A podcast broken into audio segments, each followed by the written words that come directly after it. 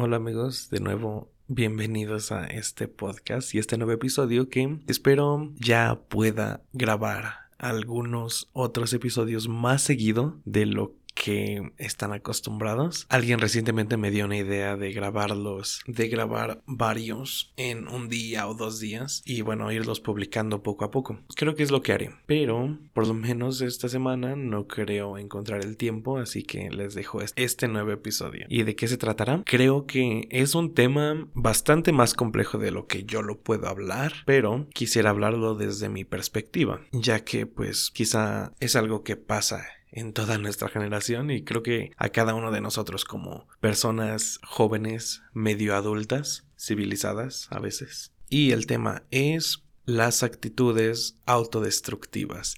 Recuerdo yo una vez que en segundo o tercero de primaria estas actitudes venían en una lámina las, las que están ilustradas de una manera muy extraña para los mexicanos. Y básicamente eran el meme de los niñitos eh, inhalando pegamento, algo parecido a eso. Ahora, desde el punto de vista psicológico, se tiene una definición pues bastante acertada de qué se puede considerar como una actitud autodestructiva, ¿no? Pero creo que esa definición se puede ampliar un poco más con las vivencias y recuerdos de cada uno de nosotros. Básicamente, en psicología se refiere a un mecanismo de afrontamiento, como se traduce literalmente en español, o a coping. Coping en inglés, creo que lo he escuchado de otra manera, pero no recuerdo ahorita cómo, en donde es básicamente una manera de lidiar con situaciones o emociones que te causan estrés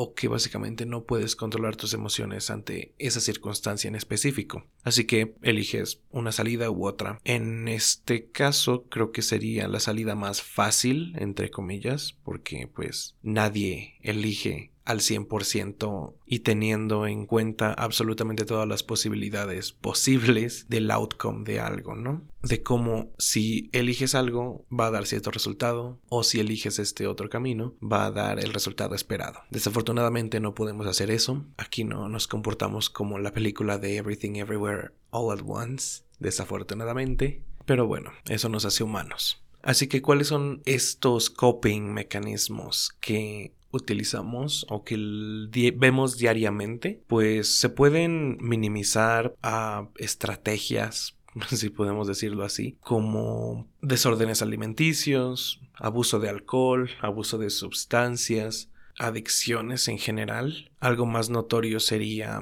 como heridas autoinfligidas, cortarse los brazos como fue hace mucho tiempo bastante común cuando iba en la secundaria, o quizá cuando íbamos en la secundaria para los que están escuchando esto. Pero bueno, esos son los behaviors que podemos ver a los cuales le podemos decir a la persona o hasta nosotros mismos nos pueden decir como de oye, te estás pasando en esto, ¿no? O sea, trata de no hacerlo. Pero ¿qué pasa con los que no vemos o no son tan notorios? En la literatura de pues psicología y todo este estudio del comportamiento humano es bastante difícil de por sí medir o poner cuantitativamente este este tipo de comportamientos porque cambian muchísimo de persona a persona. Voy a hablar de nuevo desde mi opinión, desde mi experiencia, pues estos comportamientos pueden ser algo tan fácil como no me quiero levantar hasta las 2 de la tarde o voy a ver el capítulo de esta serie en vez de hacer cierta cosa, en vez de hacer mi tarea, en vez de utilizar ese tiempo para algo entre comillas productivo. Bueno, la definición de productividad ya la iré desmenuzando poco a poco en siguientes episodios quizá. Pero bueno, productivo como nos lo dicta nuestro entorno. Algo tan sencillo o tan rudimentario como suena tu alarma a las 7 de la mañana y tú dices 5 minutos más. Quizá eso no se podría considerar como es esta actitud autodestructiva, pero a la vez sí. ¿Por qué? ¿Por qué? Porque estás evitando una situación de estrés, una emoción, algo que te causa incomodidad, lo estás prolongando. Y de nuevo, es una herramienta que todos utilizamos a cada segundo, una herramienta emocional, no sé si ese término existe en psicología, no importa, pero estas actitudes a la larga pueden ser un poco más dañinas de algo tan cotidiano como aplazar cinco minutos la hora de despertar, ¿no? Se pueden inclusive, bueno, pueden escalar a no tener control hasta cierto punto de uno mismo para, no sé, perder relaciones, relaciones amorosas, amistosas, familiares. Es como esta típica pregunta de cómo puedes amar a alguien como yo. Básicamente, en, en el contexto amoroso, así se traduciría la actitud autodestructiva o el mecanismo de coping que la persona está utilizando en ese momento. O no es posible que yo pueda obtener ese trabajo, no es posible que yo pueda entregar esta tarea cierto día. Es imposible, o sea, yo no puedo.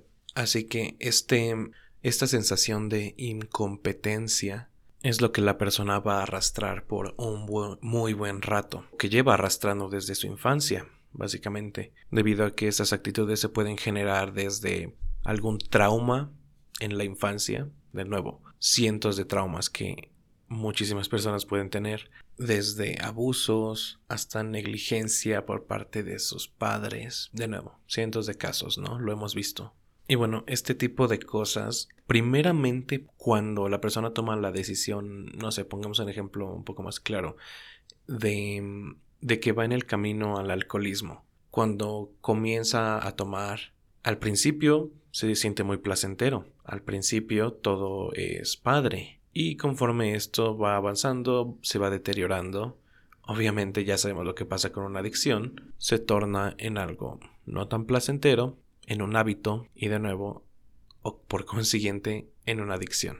Y esto pasa que la persona ya no pueda ocultar con ese mecanismo su dolor o su emoción o sus emociones de enojo para la situación que le causa estrés, ese mecanismo ya no va a ser tan efectivo. Ya tomar dos botellas de vodka no le va a servir para nada para alejarse de todo eso. De nuevo, esto es en el contexto un poco más visible. En mi opinión, estas actitudes pueden tomar todas las formas y colores que conocemos. Una cosa de la que a mí, por la que yo me di cuenta que estaba cayendo o que estoy cayendo, no sé, en estos mecanismos, es de, en una clase un profesor me dijo, nos dijo a todo el grupo, creo que era una clase online, ya ni siquiera recuerdo. Ya comenzaron la tarea y todos nos quedamos, pues no, tenemos tres días todavía.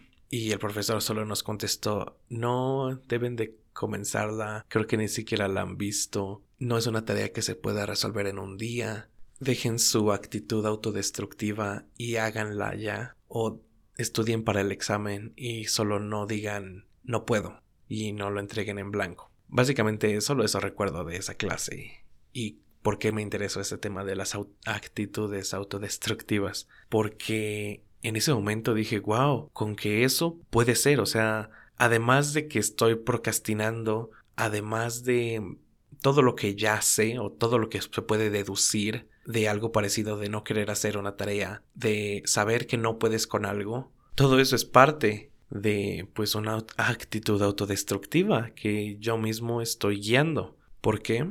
No tengo idea. En mi caso es básicamente, en mi caso personal, bueno, quizá ya puedo tener una idea de por qué lo hago o por qué lo hacía antes hoy y era mucho más repetitivo, pero es una introspección que indudablemente tienes que tener hacia contigo, una introspección tan personal que da miedo. Ni siquiera con un psicólogo hay ocasiones en donde se puede tratar, porque este tipo de cosas está tan metido en nuestra cabeza, en nuestras acciones, que ya es parte de nuestra personalidad ya ni siquiera podemos separarlo. Y bueno, solo se podrá hacer a través de mucho, mucho trabajo que muchos no están o no estamos dispuestos a afrontar o que sencillamente no podemos hacerlo, no tenemos las herramientas emocionales, psicológicas, económicas para poder hacerlo bien. Y bueno, para poder afrontar todo esto, se crearon la otra lista de los mecanismos o estrategias de afrontamiento saludables, las cuales son, según la Organización Mundial de la Salud, serían baja tu expectativa de algo, pregunta a otros por ayuda para que puedan, si, si, pueden ayudarte en alguna situación, toma responsabilidad de la situación en la que estás, mantén relaciones emocionalmente saludables, así que pues bueno, toxicidad cero y mantén una compostura emocional o expresa las emociones que te causan estrés. Háblalas, quizá. Como de, no sé, se me ocurre, no, ahorita no es el momento, estoy estresado, estoy enojado, no puedo lidiar con esto en este momento. Sencillamente exprésalo. En teoría, pues suena bastante fácil, porque aparentemente la OMS vive en un lugar en donde todos son felices, perfectos y aparentemente blancos. Así que teóricamente es fácil. Pero en la práctica todos sabemos que no lo es. Así que todo esto lo quiero relacionar con un concepto que he estado pensando mucho recientemente, que es sobre, es básicamente, haz lo que puedas con lo que tienes.